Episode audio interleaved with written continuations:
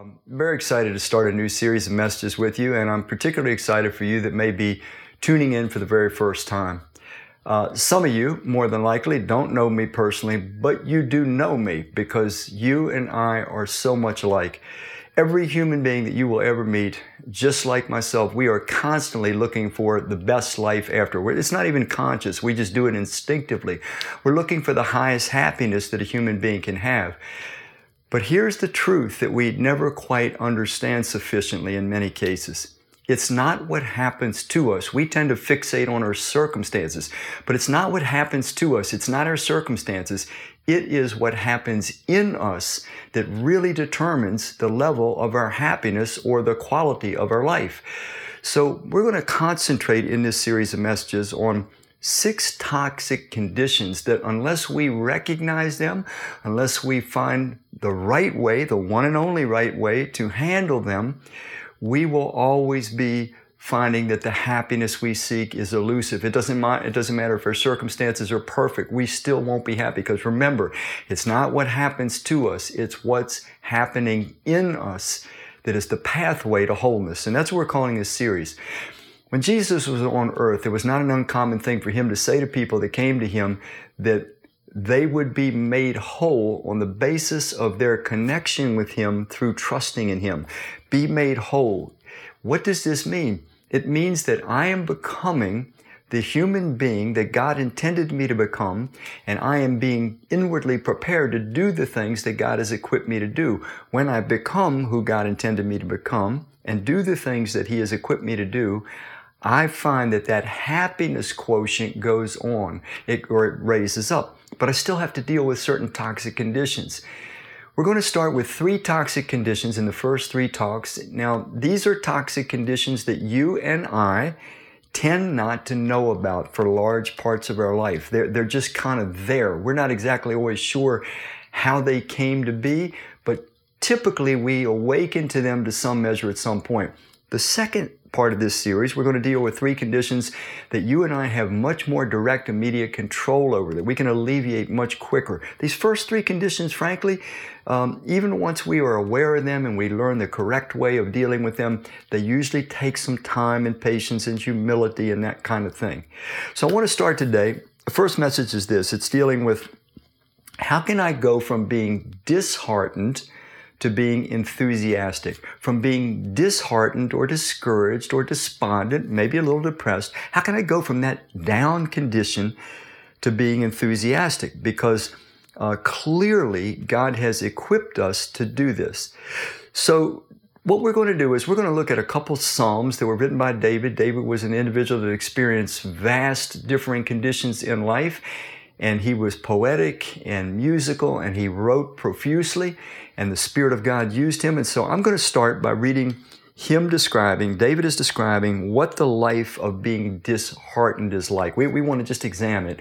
What does it look like when you're disheartened? What does it sound like when you're disheartened? What does it feel like when we are disheartened? I'm going to start reading in Psalm 38 and we're going to read a few verses. This is David speaking biographically verse 30, chapter 38 in Psalms, verse 8. I feel utterly crushed. I groan in anguish of heart. All my longings lie open before you, O Lord. My sighing is not hidden from you. My heart pounds. My strength fails me.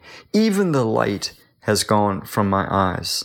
My anguish is increased, he says in Psalm, oh, oh, Psalm 39 as well. So here is David just giving this description that many of us, perhaps even as we're kind of sitting and watching today, we're more or less familiar with. Perhaps even the circumstances that have occurred in the past 16 weeks have brought us to that place where we're feeling pretty much crushed, like David said. We're pretty, pretty much in anguish. We're sighing and, and, and we're just kind of groaning to get through life. Maybe, maybe some of us have heard these thoughts go through our own heads recently. I just can't take anymore. I'm, I'm done. I, I don't know what I'm going to do. I can't stand anymore. Now, now I want to warn you something.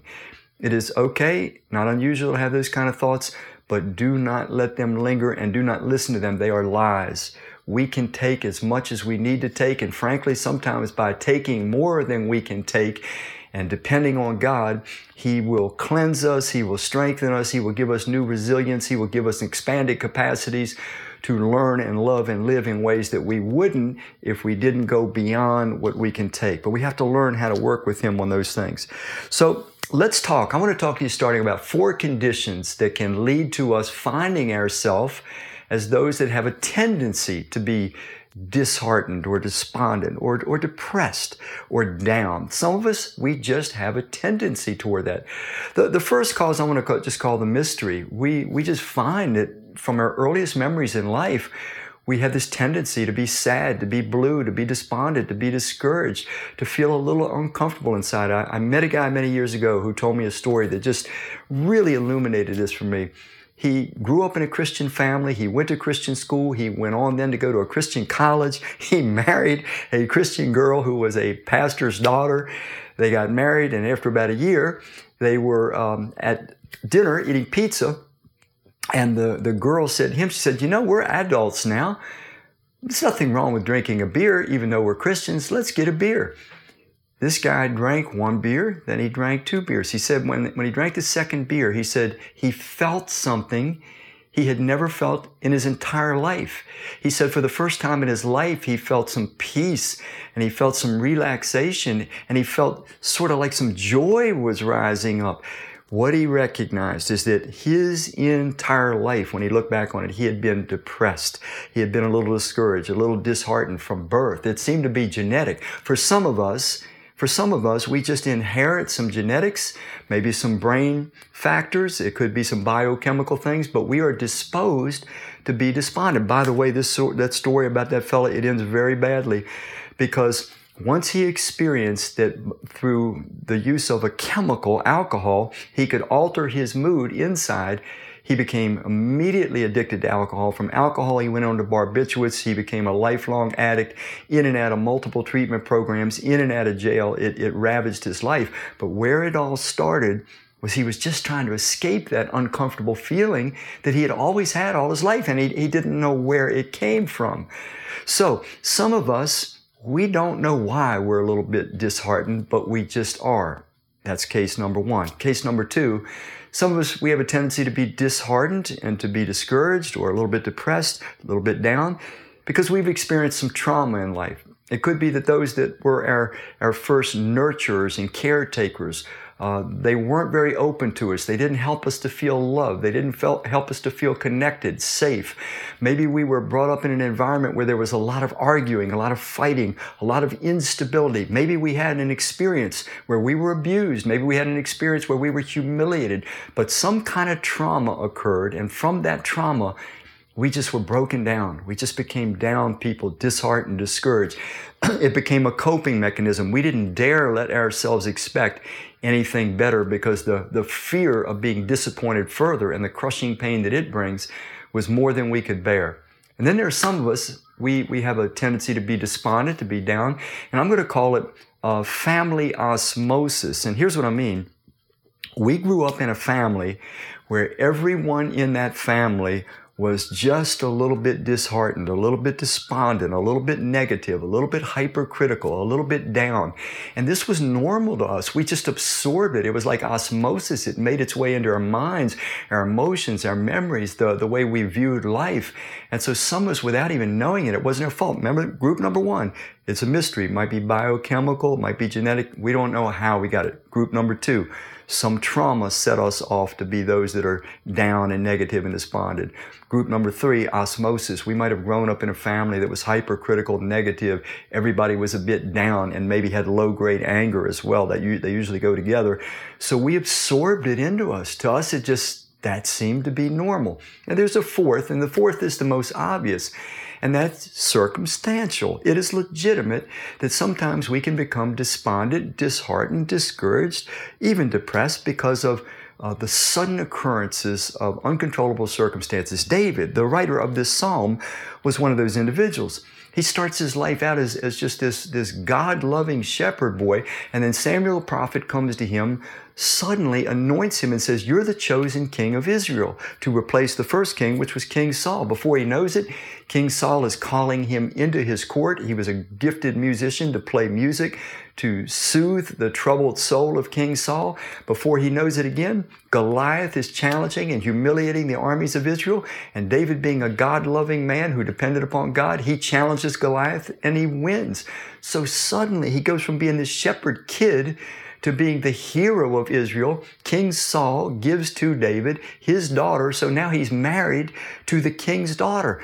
He goes from a nobody to an everybody within a very short amount of time, probably a year or less. Then all of a sudden, King Saul turns against him and tries to kill him two different times. David suddenly has to run.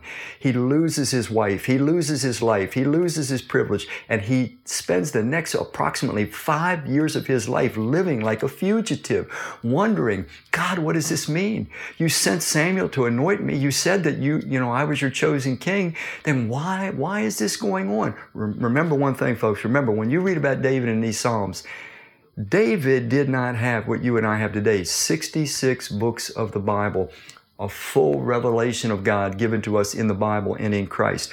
David had eight books of the Bible in his possession, maybe nine, maybe the book of Job.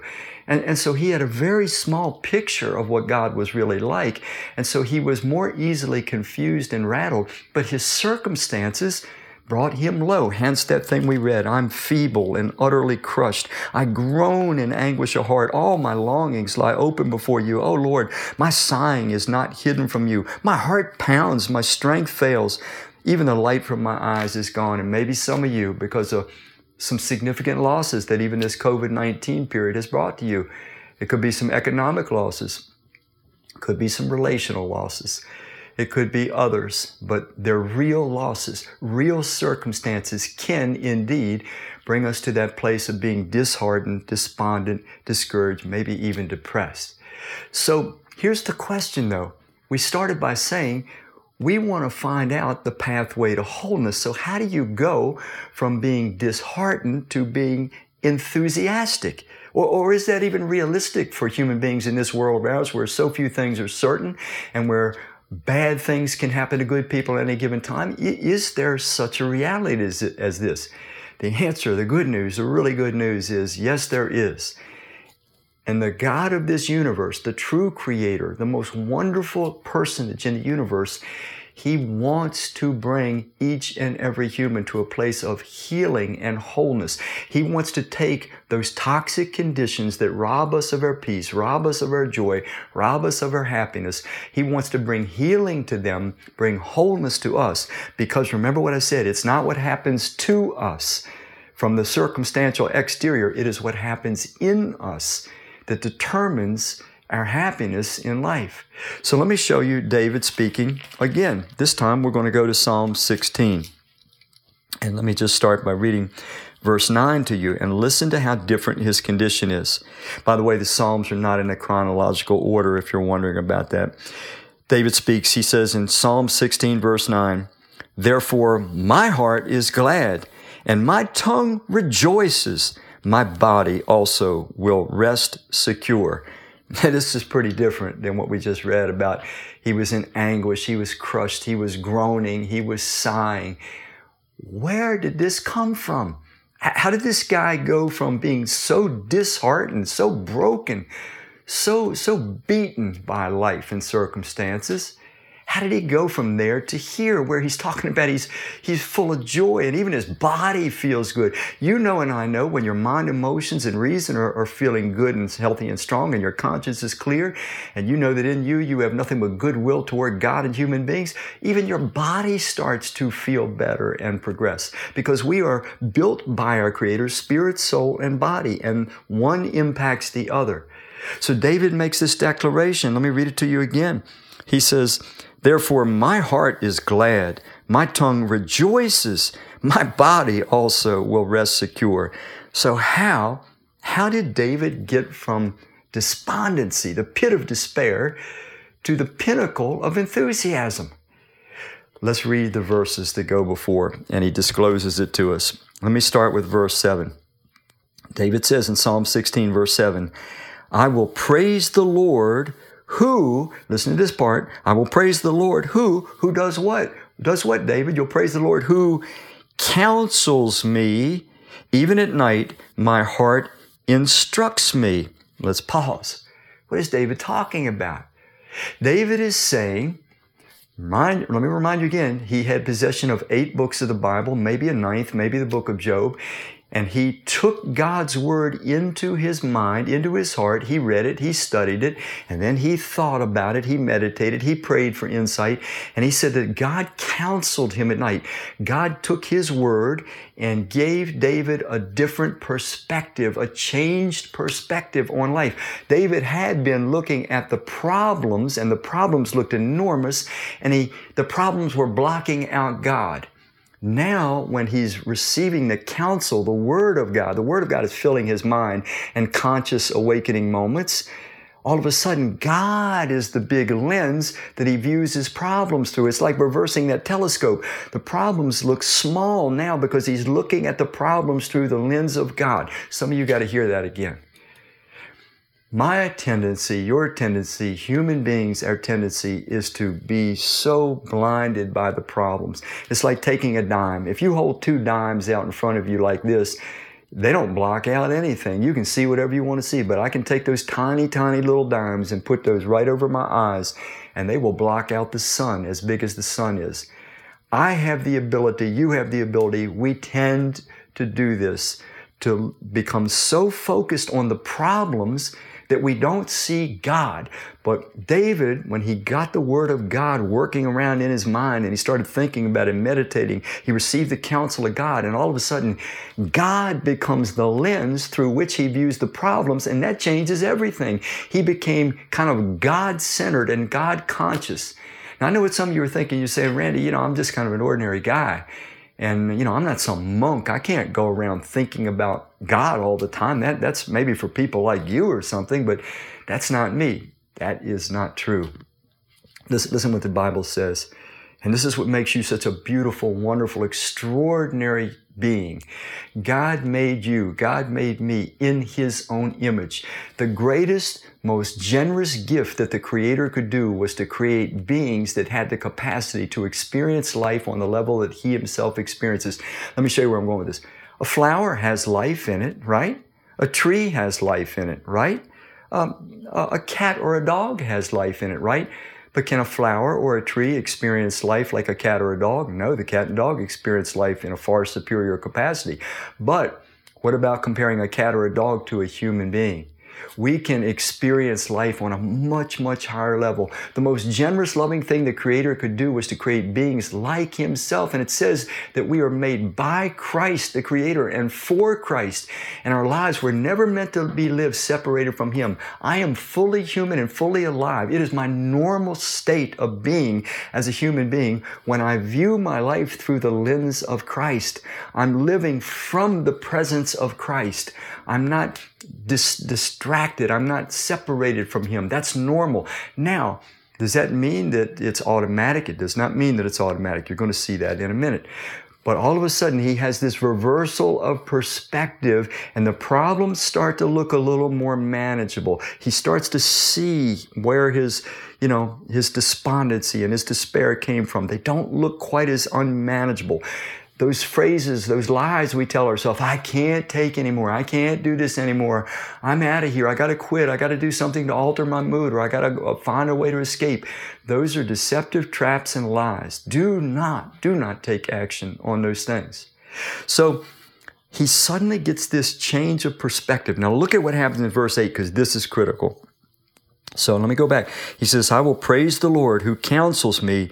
Even at night, my heart instructs me. Listen to verse 8. I have set the Lord always before me. Because he is at my right hand, I will not be shaken. Let me read it again. I have set the Lord always before me. Because he is at my right hand, I will not be shaken. David, what do you mean you set the Lord always before you? And because he's at your right hand, you will not be shaken. How, how do you set the Lord always before you? I mean, He's invisible. He doesn't speak to us audibly. How do you do this, David? Uh, is that just religious, fanatical stuff that you just kind of trick your own mind to believing that God's there and, and, and that's what motivates your life? I want you to think about something. Is oxygen present today in this room? Uh, I can't see it, but it's present. If you took the oxygen out of this room, out of my lungs, I would certainly see the results. Let me ask you this Is gravity present in this room today? Is it a, is it a real force, a real power, but it's invisible? I can't see it. Now, I don't go around, and I'm sure you don't go around every day saying, Man, am I glad there's oxygen around me today. Boy, thank you, oxygen. I'm glad you're moving in and out of my body and keeping me alive. Nor do we walk around saying, Gravity, thank you. I'm so glad I'm not sailing up into the sky. Thank you, gravity. Thank you, gravity. No, we don't think about them. They are real, they are powerful, they are invisible, but we don't think about them, but they are real. God, for this period of time, while He's granting human beings freedom to be who we really want to be, He does not want to overwhelm us with His presence. He gives us more than compelling evidence about Himself, His goodness, His kindness, His love, His trustworthiness. He's the safest, most beautiful person in the universe. He's proven that in Christ. But He backs off. He's gentle. He reveals himself gently, mostly through the pages of this book we call the Bible. And he waits. He's, he allows us to choose him, to choose righteousness or not to. If he manifested his presence in its full power, we'd lose our free will. We'd, we'd be overwhelmed quickly. He doesn't. However, his presence is just as real as gravity, just as real as oxygen. So what did David do? David said, I have set the Lord always before me. He made a decision. He made a decision. I am going to keep my mind reminded. I'm going to remind myself daily. I'm going to remind myself multiple times if I need to. And I'm especially going to remind myself when I feel t- I'm tumbling down. I'm going to remind myself God is with me. He sees what's happening. He's witnessing everything that I experience. He feels what I feel on the inside. He is at my right hand. What did David mean by He's at my right hand? It means God is for me. He, God is for me and He's with me when I know it and feel it and when I don't know it and I don't feel it. When I feel like no one is with me, no one is for me, God is. He is always for you, for me, with you, with me. The only, the only missing element is will you and will I set the Lord always before us so that we can experience the powerful dynamic change that occurs when we live with the awareness of God's we live with the awareness of God's presence, presence with us, and His favor toward us. And I know what some of you are thinking. Some of you um, you're, you're saying, man, Randy, I, I, I just don't know. I, am not confident that God's for me. I mean, I've made a lot of mistakes. I'm, I'm far from perfect. Listen, Jesus' death on the cross was the eternal announcement that God understands my sin, your sin, your failure, my failure, your brokenness, my brokenness, and He welcomes us with open arms. He embraces us. He wants to put us on the path to wholeness. He doesn't just want to forgive us. He wants to heal us and help help us. He is always, He's for you when nobody else is for you. He understands you when nobody else understands you, and He will not forsake you. And David understood this, and he trained his mind, not tricked his mind. Listen to what I'm saying. He trained his mind to fa- fasten into reality. God is just as real and just as present and just as for us as is oxygen, as is gravity. It's just a question, will I train my mind? Will I sensitize my mind to live from his presence as a dynamic, transforming reality. That's the way human beings were meant to live. We were meant to live for Christ and through Christ. When we are most human, most fully alive, when we find our truest self, it is when we are living in trusting unity with our Creator and our minds just find, you'll find it. You start practicing the presence of God. You start reminding yourself His presence. You're going to find that it's easy to do. You can be busy and focused on your work and all the various things around you, and you never lose that sense of His presence. And it's a powerful, powerful thing. David's secret. Change perspective. He let God's word start changing his view. He started seeing the problems through the lens of God. Second thing he did, intentional focus. I set the Lord always before me. He is at my right hand. That took him from that place of being disheartened to that place of being enthusiastic. Last principle, listen to what he says in verse 11. He's now speaking directly to God.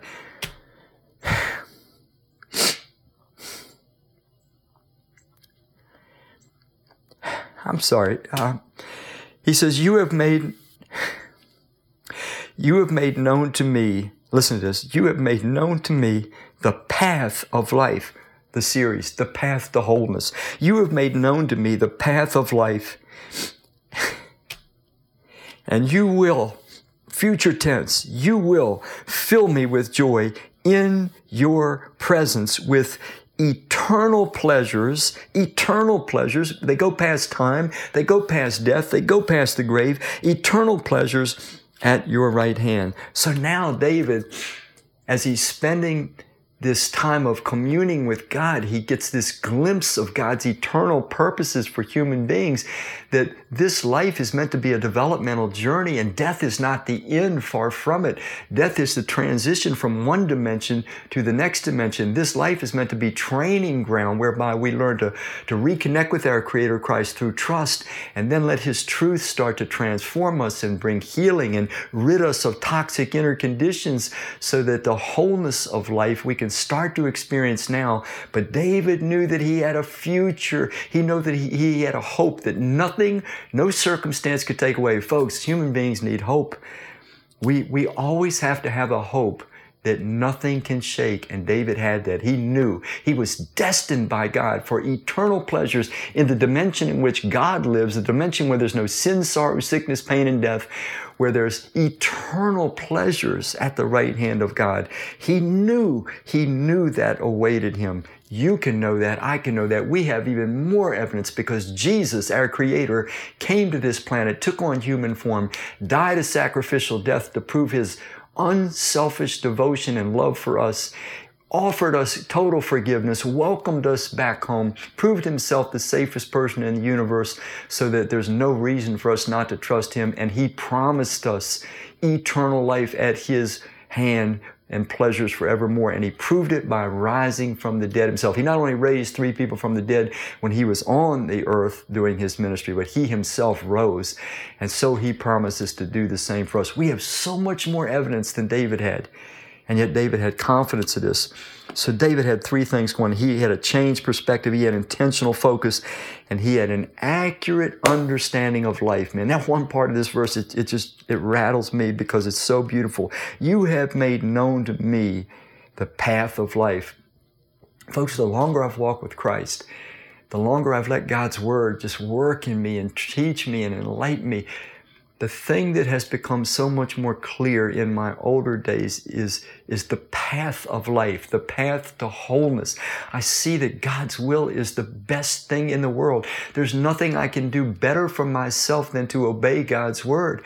That that's where I can experience His love in all its fullness. He has shown me the meaning to life. He has shown me the pathway to life. He has shown me why things are as they are, why there's evil, why there's pain, why there's death, why He's allowing evil for a little while so that he can abolish it forever. It all makes beautiful sense. The Creator's plan is perfect and it has the power to take anyone who will embrace it from being disheartened to being enthusiastic. So I want to close by asking this question What does this look like in real practice? I mean, Randy, are you trying to say that I just go around with a giddy look on my face all the time and nothing can ever rattle me? I'll never be disheartened again. I'll never be discouraged again. I'll never be despondent. I'll never be depressed again. No, I'm not saying that.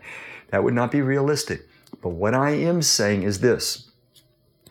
When the disheartenment comes, when the discouragement comes, when the despondency comes, when the depressed state comes, God will give you, give me a power to move from it again and again and again and not be held under it and move to a place of enthusiasm. Now, enthusiasm is a word that I really love. The, the, the word in Greek, it's a Greek word enthusiasmos. And here's what the word meant. Enthusiasmos meant one that is possessed of God. So when we say, we don't know this today, but when we say that person's enthusiastic, and, and that means they're, they're energized, they're motivated. When a person is enthusiastic, it means literally they are possessed by God. So what does this look like in real practice, in real time life? Let me show you what it's like. I wonder if you've ever had the experience of being in a swimming pool or maybe in the ocean or something like that. And you've got a ball that's full of air might be a beach ball or something like that, or a ball you're just throwing around, a big, big ball. It's got to have some volume to it. And so you're strong, you're heavy. You take that ball and you can use your power to submerge it and hold it under the water. And as long as your power holds that ball under the water, sure enough, under the water, the ball will stay. But what's that ball doing? What's that ball doing? If you if you release your grip just for one second from that ball, what happens? That ball comes flying back up to the surface. Folks, that is what God wants to do for you and I. He wants to bring healing to that toxic propensity that we may have toward being disheartened, discouraged, despondent, depressed.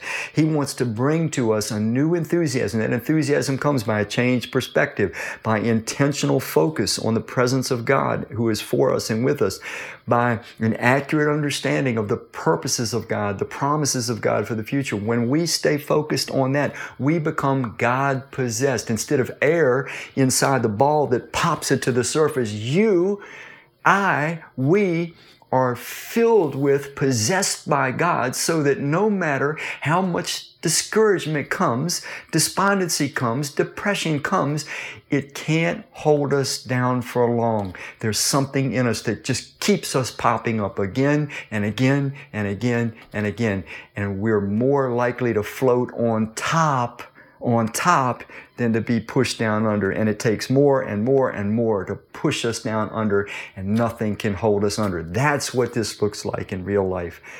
When we let the Word of God and the Spirit of God bring the kind of healing to this toxic condition, we're kind of calling being disheartened, the propensity to be despondent, to be discouraged, to be depressed. If we let the Spirit of God go to work on us and we cooperate with God, we will be enthusiastic, God possessed and nothing will hold us down for long. That is your destiny. That's the gift that the living God, the real Creator, wants to give to you starting this very day. I hope this message has made you think, and let's ask a question or two as we close. Did you identify more with the first part of this message or the second part? I mean, maybe you're the one that's sighing and groaning and you're in anguish and the light has gone out of your eyes and you're saying, Randy, that, that's where I'm at today. That's okay because a loving God brought you to hear that you do not have to stay there. He wants to put you on the path to wholeness. He wants to bring enthusiasm and energy and motivation back into your life. You've got to get a God orientation in your life. You've got to practice the presence of God every day of your life for the rest of your life because it's true. And you got to get an accurate understanding of what God's will and way and purpose and plans are. And that will transform you and God will possess you in the way that as a human being made in his image by Christ and for Christ, you were always meant to be possessed. We were meant to be God-filled beings. And when we are, we are enthusiastic and nothing nothing can steal that enthusiasm for long. So I hope, I hope you'll take this to heart because I know that God meant for some of you to receive for the first time in your life a new way, a new path to wholeness in this area of your life. Let me pray with you. My Father, my God, I can't.